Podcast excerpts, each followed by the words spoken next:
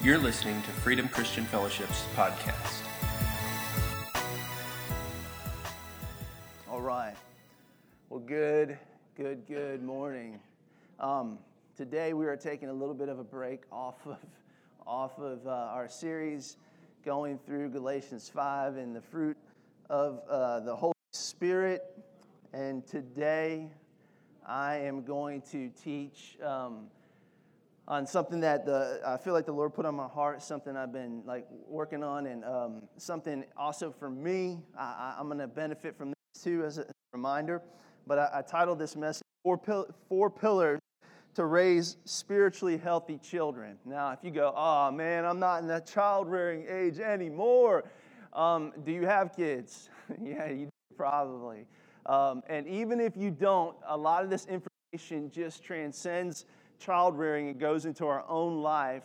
Um, but I also like to subtitle this, or in, as it is in my case, as four ways not to mess up your kids. All right, why? Because parenting is hard. All right, parenting is hard. If you've, if you're a parent or you've ever been a parent, it is hard work. And uh, even though our kids are wonderful and are great, parenting is hard work. So I really want us to to get into a place where we can hear the Holy Spirit, hear the Word of God, and just begin to glean off of some things, okay? Because these are things that we can put into our tool belt as parents. If you've got uh, kids that you're still raising, or if you are older and your kids um, now have kids, you're a grandparent, it still applies. Um, and even also just again in our own life, how this can take root in our life. And what we're going to do is we're going to look at uh, the first um, 11 or so chapters of the book of Genesis. Now, we're not reading all that, so don't worry. We're going to look at four individual stories. One actually extends a little bit further into the Old Testament. And we're going to look at how God began to mature man after sin. Now, I want you really to listen to what I'm about to say, okay? Because you're going to have to like connect in here as I speak. Um, what happened, we know that shortly after creation, God gave a command to man, to Adam and to Eve, and said, Look, don't, don't eat of this particular tree.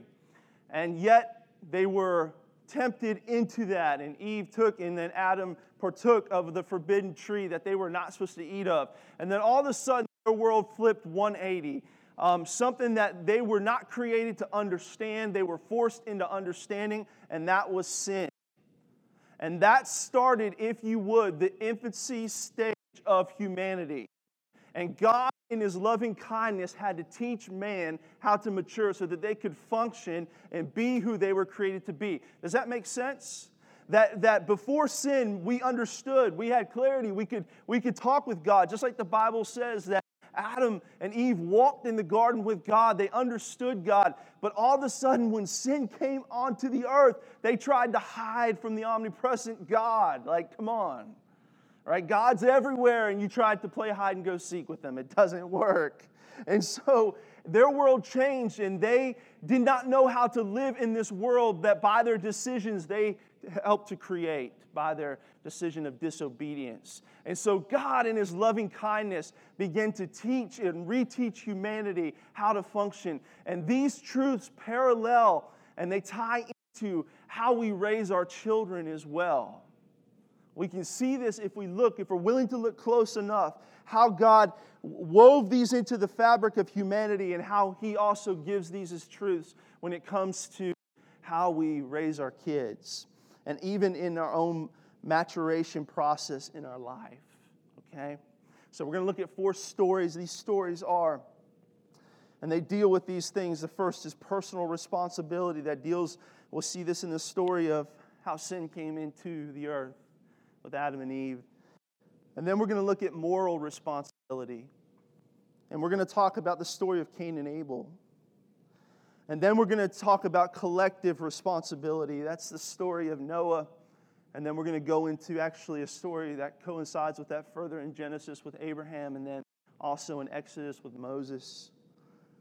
And then we're going to talk about this is a big word it's ontological responsibility. And ontological means this that it, it means that you live in the presence of a higher being. and we're going to talk about the story of the Tower of Babel. Now, if none of that sounds interesting you, don't worry, it will.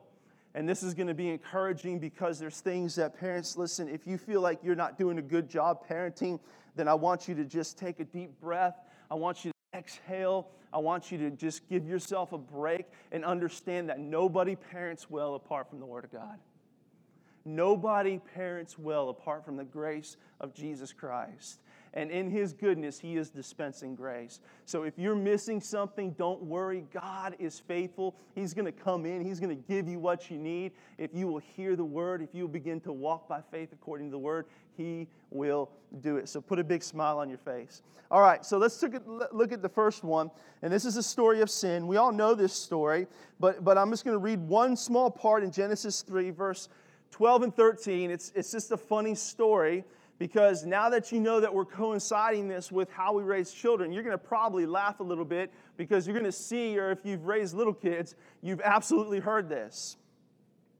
And this is talking about personal responsibility. Genesis 3 12 through 13. The man said, This is what he got busted.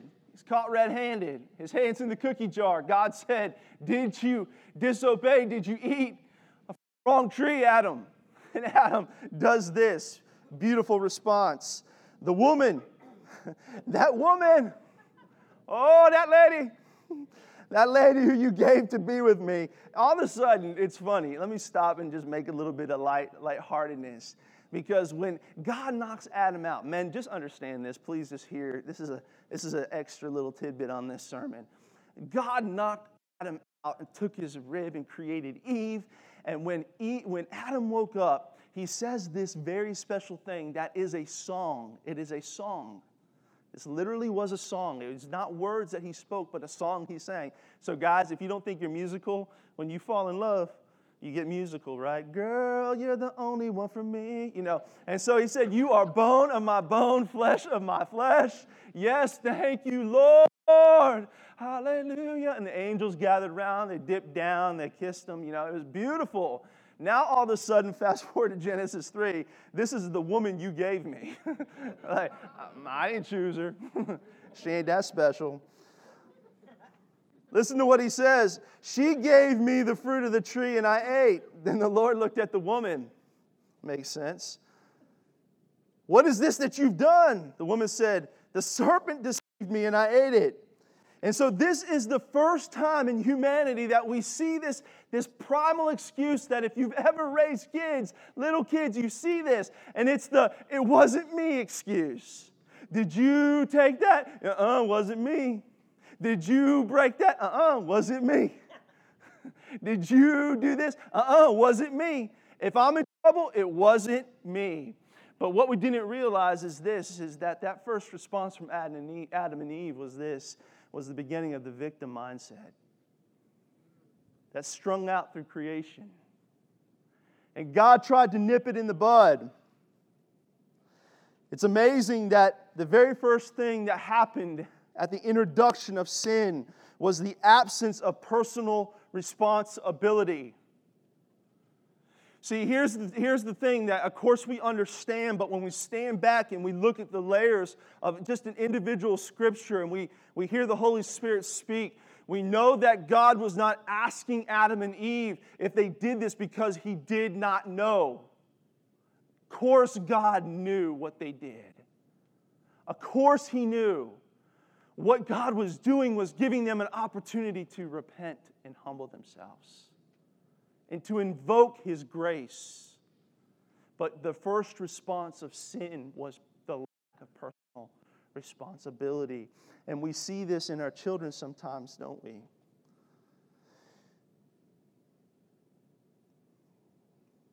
See, God asked Adam if he sinned because he wanted to give him a chance to be honest and to repent. So, how does this begin to coincide with how we begin to raise our children. What things need to be put into our kids' lives in order for them to see the importance of this? And why is this so important? Why is the idea of personal responsibility so significant? As I said just a few seconds ago, one of the reasons why is because it does create a victim mindset, and a victim mindset never puts you in charge of your own life. It never puts you in charge of your own destiny. And let me tell you this because sometimes, even in even sometimes, just let me say this very gently, in, in, in, our, in our circle, that a lot of times we have a fatalistic understanding of the way God moves in our life. Sometimes we put the brakes on in our life too hard, even though we say God is calling us to do something. There is never a place in Scripture where there is not collision and agreement between what God does and our work toward what He says to do. But see, what a victim mindset is this is it always puts you in the passenger seat. It never puts you in the driver's seat. So the first thing that we need to put into our kids is that we have to teach them honesty. We have to teach them honesty. If, you, this, if the children thing doesn't apply to you, then you need to be an honest person. Need to be an honest person. We need to teach our kids honesty even when they're wrong. Even when they're wrong. Why? Because honesty, I believe, is the foundational block of identity. See, when I think about this passage here in Genesis 3, when God gave them an opportunity. There's another part in here where God has a conversation with Adam and Eve and says, They're naked and they knew it. They were hiding from God. And they, God asked them, Why are you naked? And, and, and why are you hiding? And they say, Because we're naked. And he says, Who told you you were naked? See, what happened is this is that the script was flipped in their identity because they begin to believe not what they were created to be, but they begin to believe the product of their lie. They begin to believe the product of their lie. And so honesty is important because what honesty does is it puts us back under the framework of our identity. Now, parents, I want you to hear me on this.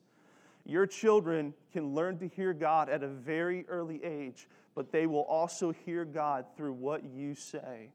And your job is to speak the, uh, God's identity into them. I can't tell you how many times that my wife would say over and over again to my kids that they are sweet, that they are kind, that they uh, love God, that, they be, that God loves them, that they were the apple of God's eye, and just begin to pound that in. And when we begin to come against God's law, even as small children do, and they begin to learn these boundaries. And, and please hear me on this, okay? Is what's happening is that there is so much more than just a simple lie that's taking place, but it is coming against the framework of their identity. I hope that makes sense. But for honesty to be taught, there has to be some systems in place. The first system that has to be in place in your home is the understanding of right and wrong. The understanding of right and wrong is that there has to be some ground rules in your home and things that line up under both the what God says and then also the values of your home. If you want peace, then don't let your kids scream at each other. If you want to have a place where that there's some time for family time, then it, you have to turn other things off. And so you have a system of values, and then when there is a system of values in place, then your children know what's right and wrong. And I want to tell you something, parents, it's, it might be countercultural in some ways, but that our children operate better when they understand that safety net. Okay, let me give you just a practical illustration of this because I, I feel like some of this is, all right. So when our kids start to go out with, their, with friends, and they say, Mom, Dad, we want to spend the night. We want to do this. We always wanted to know, of course, who they're going to go to, the families that they're going to go to. We wanted to know the families. But if they were just even going out for the evening, just to like, go to a movie or something like that, we always set a ground rule in place for them. We said, listen, if there's any, ever any trouble, you call us. You don't have to say why. You don't have to even tell us what's going on on the phone. You just pick up the phone and you say, hey, and we'll know, and we'll know where to get you. Another thing we did is that we put them on what's called a Life 360 app. So we know where they are. And some of us go, some of us go, look, well, isn't that a little invasive? Doesn't that push on some of these boundaries that we have? No, and actually, contrary to that, what it does is it says that there's a tremendous amount of safety there. That my parents care, that there is a boundary there. And our children need to understand that there are boundaries in place that, that speak to right and wrong. See, God did that at the very beginning. He did that with Adam and Eve. He said, Listen, and sometimes we, we, we get confused with that, and you'd be surprised from a theological perspective, uh, an understanding of who God is. As a pastor, I get this question more than you can even imagine. Well, how could God, who controls everything, ever give the opportunity for man to sin? Well, it's called free will, it's the part, the image of God that we're created in. But we sight of some things sometimes that the entirety of the garden was open to Adam and Eve, except for this one area that would bring such a disastrous curse upon humanity. All Adam had to do and Eve had to do was stay in that place, and that boundary was there. And see, boundaries protect. And this is why we have to have them in our homes. And the second system that has to be in place that's equally important is that there has to be forgiveness and blessing. There has to be forgiveness and blessing. We have to have a healthy response when our children are at a crossroads at, uh, of honesty, or even when they've blown honesty, when they've crossed the line of, into disobedience. And, and I, I knew full well as I was preparing for this that I was going to have to share some, some things that were close to my heart. And, and I want you to understand the only reason why I am doing this is because I want this to really resonate at home with you. There was a time with my son that he crossed the line in a certain area of his life. And we found out about it, and I brought my son into my room. And initially, I was boiling mad. I was so upset. I, was, I felt disgraced and dishonored. I, there were some things that just happened that, that I was going through. And I sat him down on my bed and I said, Son, I actually knelt on the so- other side of my bed, and my son was standing up on the other side of my bed. And I put my head in my pillow and I began to cry. And I said, Son, you don't understand that there is nothing that you will ever do that will make me love you less than I do right now. I love you so much. But what I need you to do is I need you to be honest with me. And my son began to cry, and he said, Yeah, Dad, I, I, I did this I shouldn't have, and I won't ever do it again. And he made his life accountable in this area, and he said, You know what? I'm not, I'm not doing, I'm, and he, but there was, a, there was a boundary of forgiveness and grace and blessing. And you have to see that as parents because this is the thing that God was, was putting in there into the fabric of humanity with Adam and Eve is he gave them an opportunity to say, listen, yes, we blew it and we're sorry. I hope that makes sense. All right, let's move on to the second one. This is the story of Cain and Abel. And this is about moral responsibility. All right. In Genesis 4 8 and 9.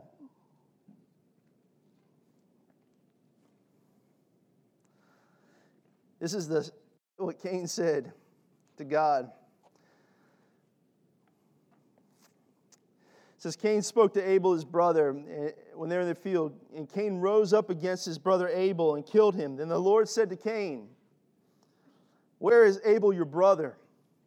He said, I don't know. Am I my brother's keeper? Whoa. Boy, Cain, way to tip it over the edge there, buddy. Here we see a couple of significant things in this story, and, and it's the first time where moral responsibility is put in the forefront of humanity because this is the first murder that we see recorded in the Bible. But what makes this so, so, significant, and sometimes we get jaded because we live in a culture where murder is not uncommon, unfortunately. And so here we see the very first murder in all of creation, but it's not just the first murder, it's the murder committed. The, this murder has been committed between siblings. and I just want you to think about this for a second because this speaks to the infancy of the maturity within humanity. That Cain could get to a place where he could get so irate. And if you're not familiar with the story, that what was happening between he and his brother Abel is that they both sacrificed to God. And in a nutshell, Abel sacrificed some of his flock, and Cain had, was, a, was a farmer. And, but what Abel did was this is he sacrificed the very best of what he had, which is a reflection of our life and a reflection of the tithe. And so Abel sacrificed, and God was pleased with that. And God wasn't really pleased with Cain because Cain's sacrifice, because Cain, Cain's sacrifice was an afterthought. But what turned out of this was just horrific. Because here's what we see is that the first time in all of humanity that there is an absence of moral responsibility. And we see this because of this. It was the decision and free will to commit murder.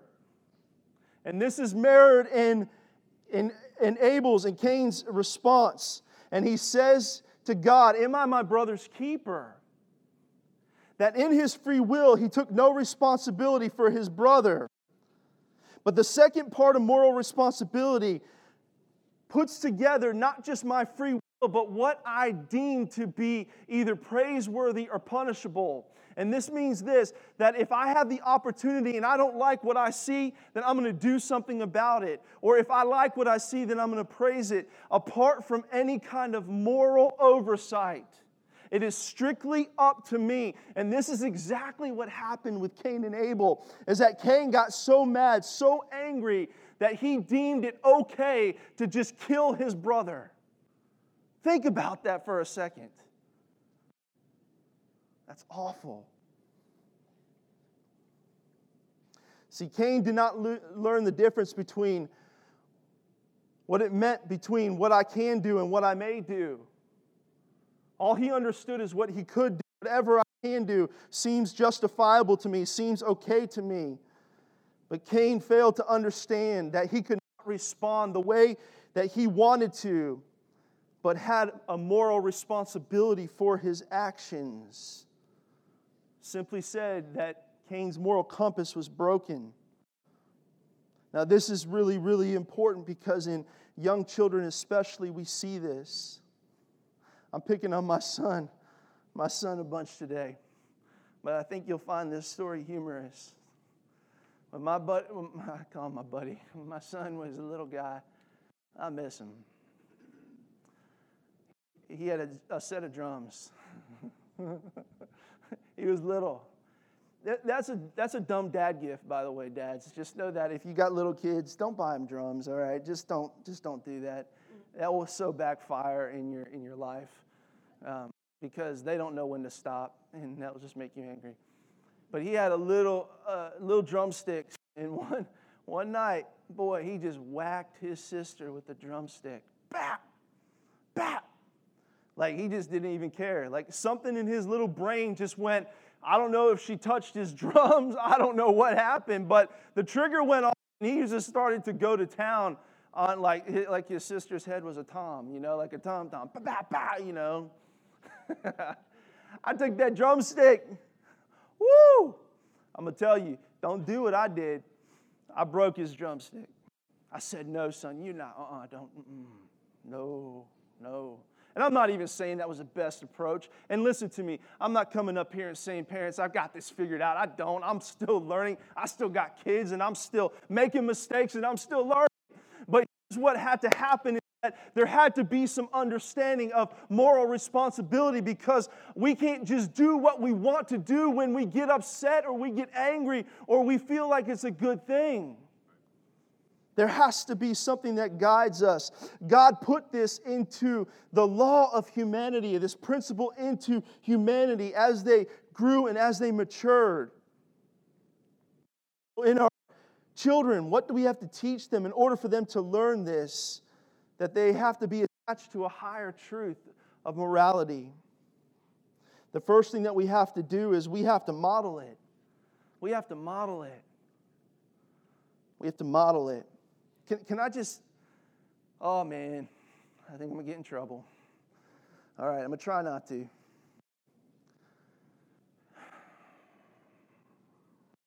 I'm gonna speak about me. How about that? When I watched my son's soccer games, when he played, and when I watched my daughter's volleyball games, Sometimes I like to be that dad that gets up and pounds his chest and yells at the ref. Sometimes I like to be that dad that runs down to the sideline and goes, Hey, ref, have you gotten your eyes checked lately, buddy? I don't say it like that. Sometimes I get upset and I get angry. We live in an area where we understand that what we do for our kids is very important. We live in an area where we like to enjoy sports, especially with our children. But when we talk about modeling what it looks like to live under moral responsibility, let me just give an imperative to you. You can't teach moral responsibility and then act like you have no responsibility at the ballpark. If you can't restrain yourself in your car, you can't teach moral responsibility. If you can't watch your words while you talk to the television, you, are going to struggle creating moral responsibility. There's areas that we have to model. Moral responsibility has to be modeled. It has to be modeled. Yes, there are times we all blow it. There are times that I blow it more times than I care to admit. And in those times, we have to humble ourselves and we have to ask forgiveness. And we have to be very clear to communicate this is not the right model. So when we blow it, we ask for forgiveness. That's the first thing. The second thing is this is that we have to teach our children gentleness. We have to teach if this is something that I could get up with a megaphone and scream from the highest point in our country, I would because we have lost sight of gentleness in our country. And we have to teach our children how to be gentle. That is not unmasculine. That is not something reserved for one sex or the other. It is something that every person needs to understand. They need to understand how to be gentle. How to be gentle in their words, how to be gentle in their actions. This is one thing that we worked on with our kids. And part of that is this is that they have to again see gentleness shown in their homes. The third thing that has to happen is this is that we have to teach our children how to process their feelings even when they're mad. That our kids need to understand that it's important to talk to not just use their words. I hear that a lot. Use your words, use your words. But we have to also understand both perspectives. Like when kids are mad, I can't tell you, parents, you understand this, that your kids will come home and there's been some great injustice that's been committed in the last six hours of their life. Somebody said something, some teacher did something, it's been, it's been done, and we go, oh, we want to jump into that reactionary mode, don't we? And we want to jump in and be like, how dare anybody hurt our kids? If anybody messes with my baby, I'm going to come unglued. We do this, but we fail to do this one thing is fail to teach moral responsibility because part of moral responsibility is the ability to adjust and understand. And part of understanding is seeing both perspectives. And so we sit down patiently and sometimes painfully, and we spend the time saying, Well, what do you think that person was going through? What was their perspective? Were they hurt too? Because listen, the truth of the matter is, and it's very scriptural, that if you compound hurt, all you're doing is multiplying it and sending it down the line. But there has to be something in place that breaks hurt. And it only takes somebody that stands up and says, I live unto something different. I'm guided by a different moral compass. I'm guided by the love of the Lord. You see that? So we have to teach our children that. We have to teach our children to show compassion to have understanding and to have balance.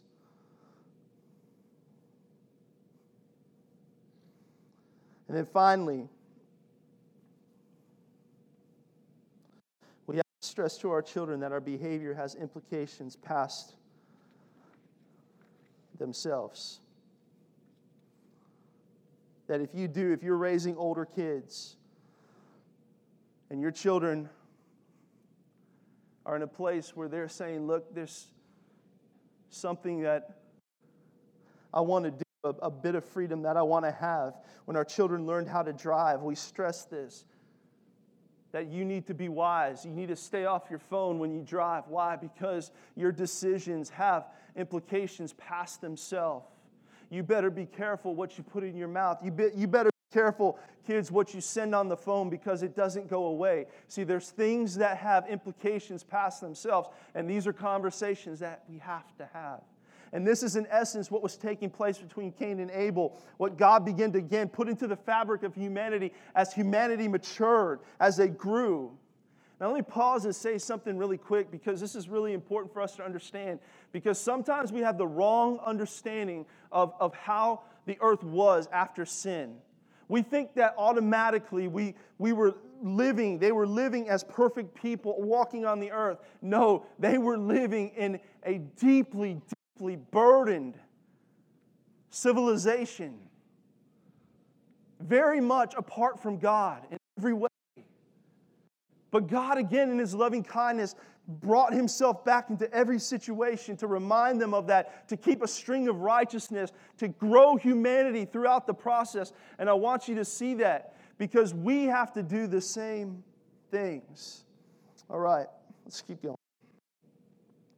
Let's talk about the story of Noah, Abraham, and Moses. And this speaks of the collective responsibility.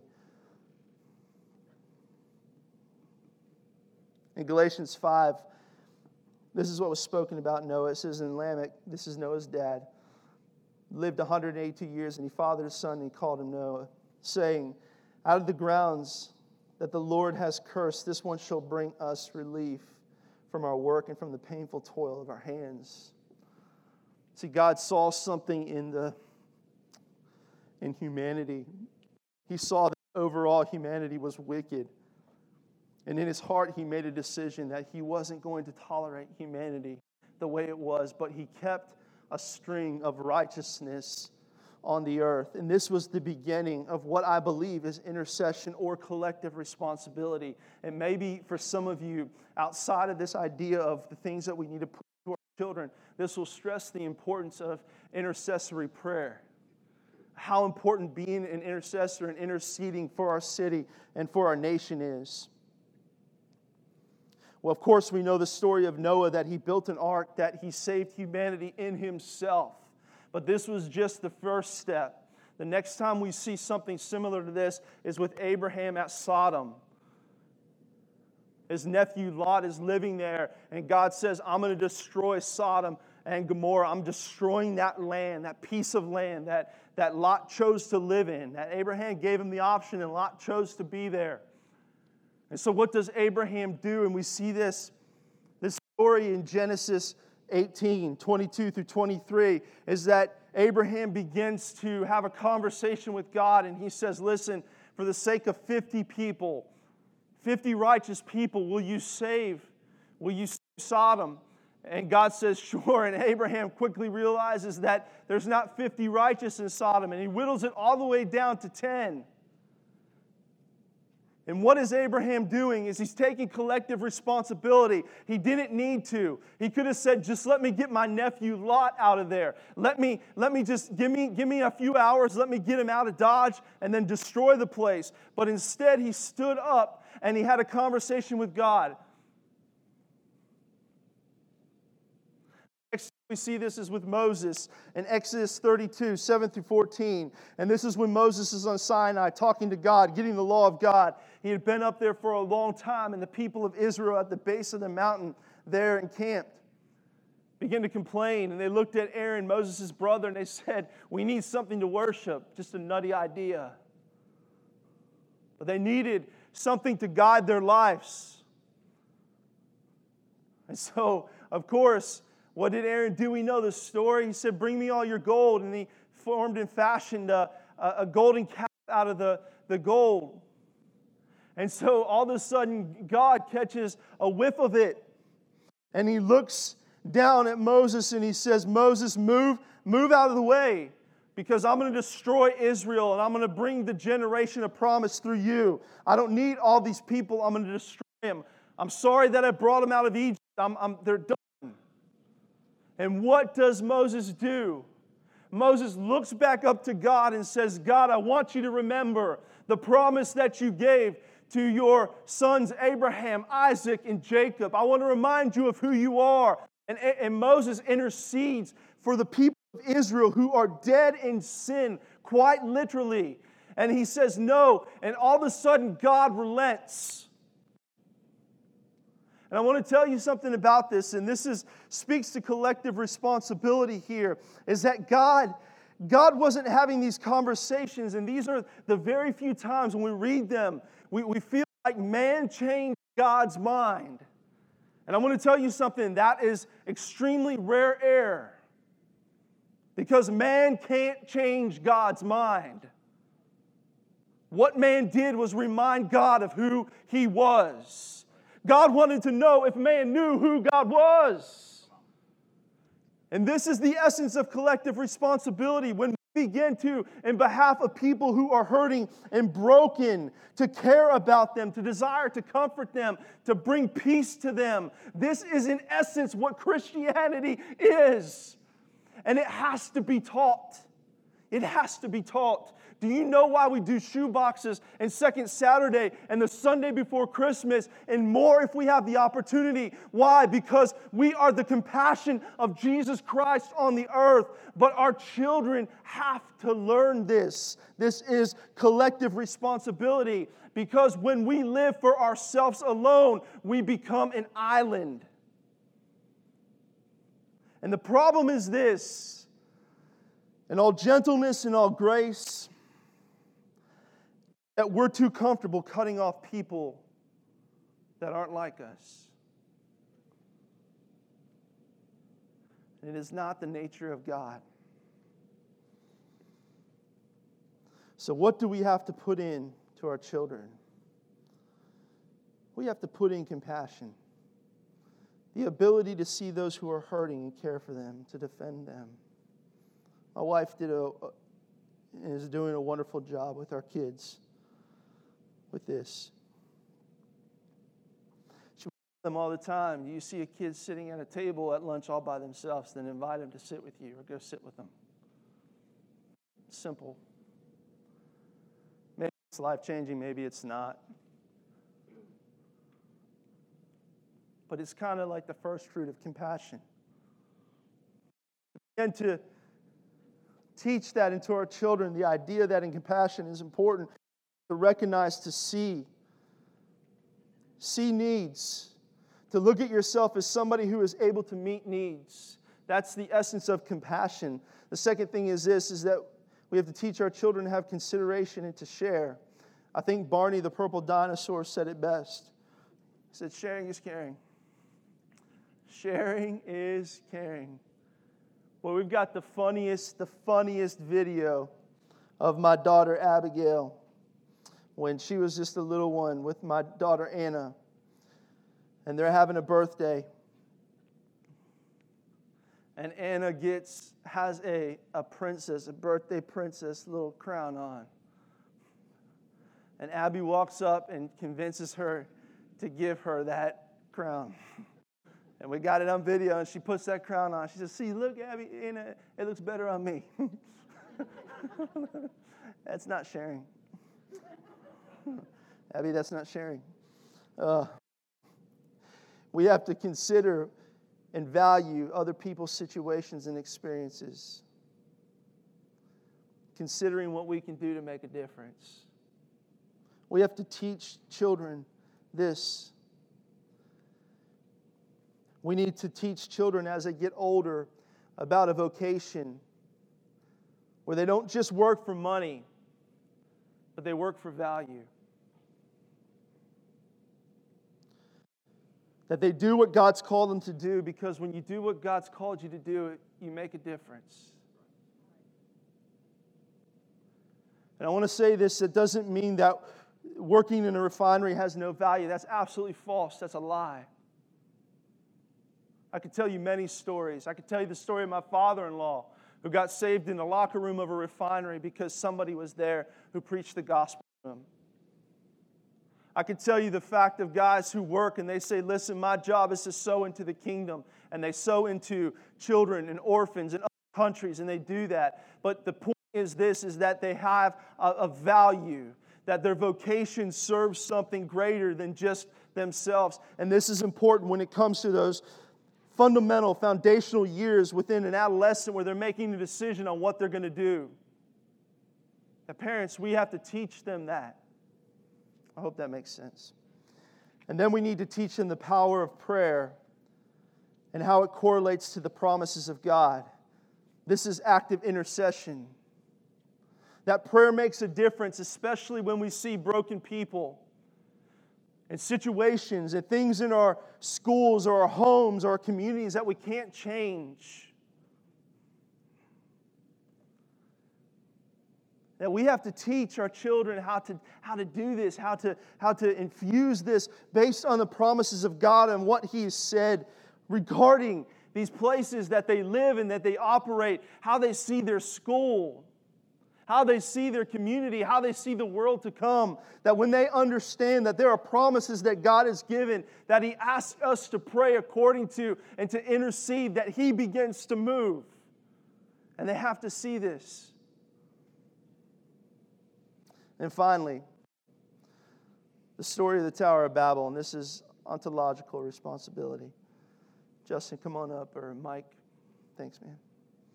In Genesis 11, 1 through 4, this is a story of the building of the Tower of Babel. It says that the whole earth had one language and, of, and the same words. And as people migrated from the east, they found a plain in the land of Shinar and settled there. And they said to one another, Come, let us make bricks and burn them thoroughly. And they had brick for stone and bitumen for mortar. And they said, Come, let us build ourselves a city and a tower with its top in the heavens, and let us make a name for ourselves, lest we be dispersed over the face of the whole earth. This happens at a very interesting time in the history of humanity. It's post flood. And we see here, when we look at we say, sometimes, if I'm honest, when I read this, I, I kind of look and I see that God's response seems a little harsh here because we know the end of the story is that God came down and He gave them all different languages so they couldn't communicate anymore and they scattered out all over the earth. And this one's a little different from the other three because the other three deals they deal with how we interact with each other. Where this, this fourth one deals with how to teach our children how to interact with God. See, there's a couple of things that stand out here in this passage, and they deal with a couple of words, but ontological responsibility is defined as the value for a higher presence for God. And what happened here is that the people came together and they began to think in terms of an age old lie that struck man at the very beginning of creation. It's the first lie that the devil, that the serpent fed Eve and Adam. Said, No, God just doesn't want you to be like him. Because when we break down this passage, we see these two words, and the first word is this the earth, and the second word that we see is the heavens. And this draws our eye back to the very first passage of Scripture in Genesis 1, the very first verse, and it says this In the beginning, God created the heavens and the earth. See, the understanding was this is that the heavens are God's, are God. They belong to God. And that the earth is ours. As a matter of fact, when you go back and you look at the story of creation, what you see is, at, is God turning over to Adam the keys to the earth and giving him authority and dominion on the earth. And all of a sudden, when we fast forward to Genesis 11, what we see is man beginning to say, Look, we're pretty good. We're pretty powerful. We're going to do something audacious. We're going to build a, a structure that's going to stretch into the heavens. And that word heavens, it means where God dwells. That's what I want you to see. They weren't just saying we were going to build something high in the air, a skyscraper. They, they said, listen, we're going to go up and be like God. And they lost sight of the ontological perspective that they lived as an inferior people to a higher power. They lived under the authority of God. They lost sight of this. And God touched their minds and touched their lips and scattered them. So, in our children, there's some important things that we have to put into them. See, because there's a big difference between understanding that there's a God and then really living for Him.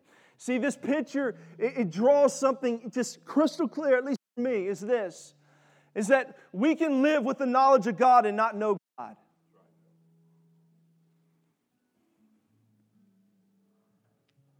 See, it's not God's desire to, to mess people up so they don't think that they are Him. That's not God's desire. It's, it's God's desire for man to live in harmony with Him. To have relationship with Him, to love Him, to know Him. And so we have to teach our children several things. The first thing is what they can learn. And we need to teach our children covenant and compassion of God, the covenants and compassion of God. And here's how the covenants go God wanted to be with man. He always wants to be with man. He loves man. If you need a snapshot of who God is, that's it in a nutshell. That God loves man and wants to be with man. If it weren't so, he wouldn't have created man. If it weren't so, he wouldn't have contended with man. He wouldn't have come back and repetitively put himself and interjected himself into man, even though man hated him. Wouldn't have done it. But God created man because he loves man and wants to be with man. And this is how the covenants go it's seen from Adam to Abraham. Then from Abraham to Moses, then Moses to David, and then to David to Jesus, the perfect covenant.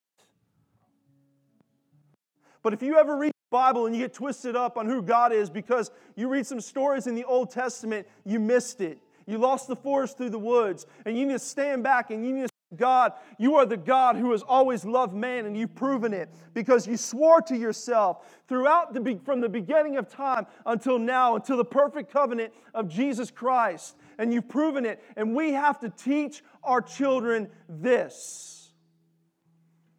You know why? because you can't refute love. They're going to encounter people and professors, they go to college that are much smarter than you and me. They're going to tell them that the Bible doesn't make sense on so many levels, but you can't refute love. And if children understand how to come to God in love, then it's something that will stick with them and stay with them their whole life. You have to teach them. The Holy Spirit will let them experience it. They have to hear it. In the home, you have to speak the promises of God. This is what this looks like in the home. And I just want to encourage you with this and fire you up with this is that God has given you as parents a unique responsibility. And I don't care if you're a single parent, I don't care if you are have, have a mixed family, I don't care what you have. If you're a grandparent, this is a responsibility God has given you, and it's such a precious, powerful responsibility. You have to speak prophetically over your kids. You have to speak prophetically over your kids. Your children should never wonder why they've been created and the gifts of God in them and why they're special and how God built them and created them. And if you struggle with that, say, God, show me, show me, show me. Get together with somebody and pray and say, God, please show me. I'll join with you. I'll do it. We'll prophesy over every one of our kids if we have to. Why? Because it sets the firm foundation of identity and future inside of them. I get fired up about it. I love it. Speak the promises. Sometimes we feel like, if, again, I feel like I'm, I don't want to be too hard here. I really want to be gentle, but sometimes we feel, we feel like if we just get them in church. I wish that was enough. I really do. I, I promise you. And, and, let me tell you something it's, it's, it's, it's a good start. You can't forsake church, but it's so much more than that. So you have to speak the promises and you have to speak prophetically. And you have to have a testimony of the goodness of God. Man, I love, I love, I love my kids get tired of hearing me tell the stories about my parents. They get tired of hearing me this, tell the story about how my drug addicted brother got set free. My wife reminds them all time that when we've moved from different places that she gathered the kids up and they prayed about the schools and the houses that we lived in. And she reminds them and says, Look, you, Anna, you prayed for this and God gave us that house. Did you see that? And that's just like a little sweet kiss from God. And he just looks down and says, Yeah, I'm just going to put a testimony of my goodness in your life. Why? Because it's irrefutable. It's wonderful. It goes in, hand in hand with what we help them build. So that we have to help our children build a history with God. We have to remind them that it's always a good time to stop and pray. It's always a good time to listen to the Lord, that they can hear the Lord, that God can speak to them. And then what they see. And this is through all four of these things, these principles. But they absolutely need, they must see the truth of God modeled in our life. They have to see the Holy Spirit's power modeled in your life. I can think of so many times, and so many ways in our, in our family that that's happened. I can think of times and sometimes it didn't. Now, parents, I want to say this just in conclusion and we're done. Is that these things, every one of these things, are so important for us to put into our children's lives, and we, we need these things in there. But if you're lacking in one of these areas, I don't want you to think for a half second that you're a bad parent because you're not. Because there's not a parent the face of the earth, no matter how good they were or how good they weren't, that didn't make a mistake a time or two. And I just want to declare something over you, parents, is this is I want you to just rest in the peace of the Lord in the name of Jesus. Because there is somebody who loves your kids so much more than you do, and that's God. He really does. I'll never forget. Nah, no, I'm just, I'm, I'm playing the plane. Don't worry, folks. When my mom got ALS, and I was sitting in her office, and fear surrounded me. And I began to just get fearful. I was fearful. I was young. I was in my early 20s, and I was, I was young. I was a new dad. I was working here. It was really the best part of my life was being here. It helped me in so many ways. But I looked at my mom, who forever had been an anchor in my life with spiritual things. And I said, Mom, I'm worried about this, and I'm worried about this, and and really, what I wanted more than anything from my mom was for my mom to give me some answers, to do what she had always done. It's going to be okay. Don't worry about it. You're overreacting. Just chill out, blah, blah, blah, blah. And my mom looked at me and she said something that just hit me to the core of my heart. And she looked at me and said, Andy, you're going to have to trust the Lord. You have to take a step and you're going to have to trust the Lord. And I'll tell you something, that's the greatest thing. A gift that I think my, my mom ever gave me is to say, Andy, there, there's a point in time when you live under and you've seen modeled and you see this trust that it's not just me that you're drafting off of. You're not just, you're not living under my wing, but did this so that you could one day stand up and say, God, I trust you too. And parents, that's what we want. And that's what's going to happen. See, you're going to raise kids who are going to do great things. You're going to raise kids who are going to be world changers. You are going to raise kids that are going to walk in faith, that are going to hear the voice of God. You are going to raise kids who are going to be powerful in the name of Jesus. And so I want you to take a deep breath. And if there's anything that you heard today where you go, man, I fall short or I just, it just, I'm not there. And I want you to say, what we all need to say is this Holy Spirit, help me. Because it's only by your grace that we can do this. Amen. Amen. All right. Let's go ahead and stand to our feet.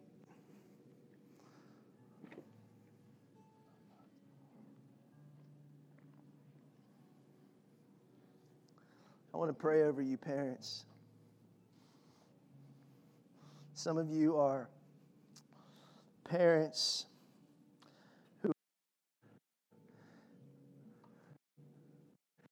still dealing with adult children.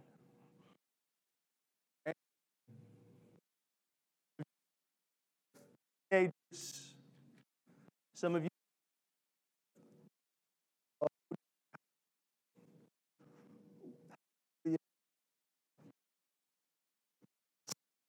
parents of toddlers. Oh, just grace and peace over them, Jesus. Rest. Some of y'all have babies. Oh my. And you just wish.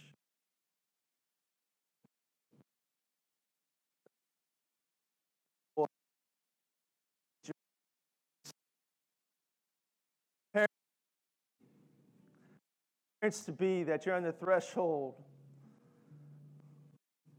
and some of you are parents that want to be parents.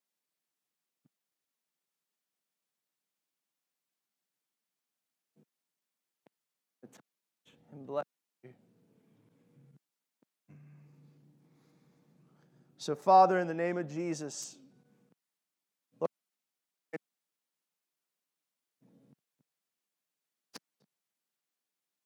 your children.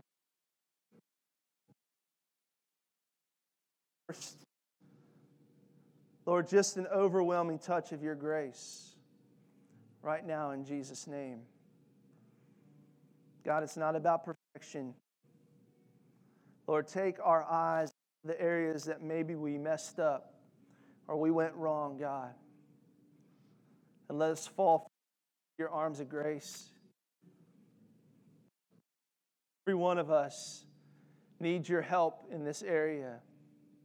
And so we look firmly to you, Holy Spirit, and we ask you to resource us in our weakness. That we can begin to teach and lead our children in a way that they would understand who you are, live fully Jesus. And God, first and foremost, I, say this, Lord, that there's areas in my life, Lord, even as I looked at this, that I fall short in. And God, I need your help. I need your help in my reaction. I'm a man under authority, that I live under your authority and that I live passionately for you, Jesus.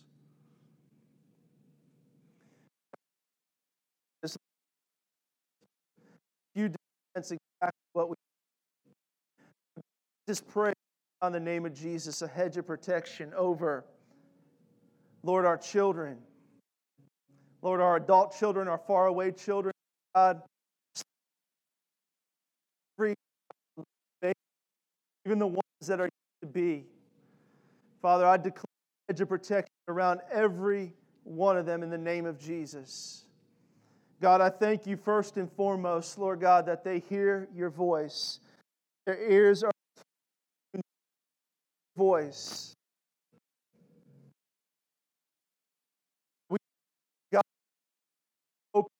that, that, Lord, there would be prophetic things spoken into their life concerning their future, God, that would set their lives in motion to what they are called to be. And God, we thank you, Lord God, that most of all, that, that nothing, Father God, that comes against them, not sickness, not harm, Lord, not anything planned by the enemy, Lord God, will prosper against them in the name of Jesus. Lord, we thank you. We thank you, Lord, for who you are in Jesus' name. Amen. Amen. Amen. Amen. Oh.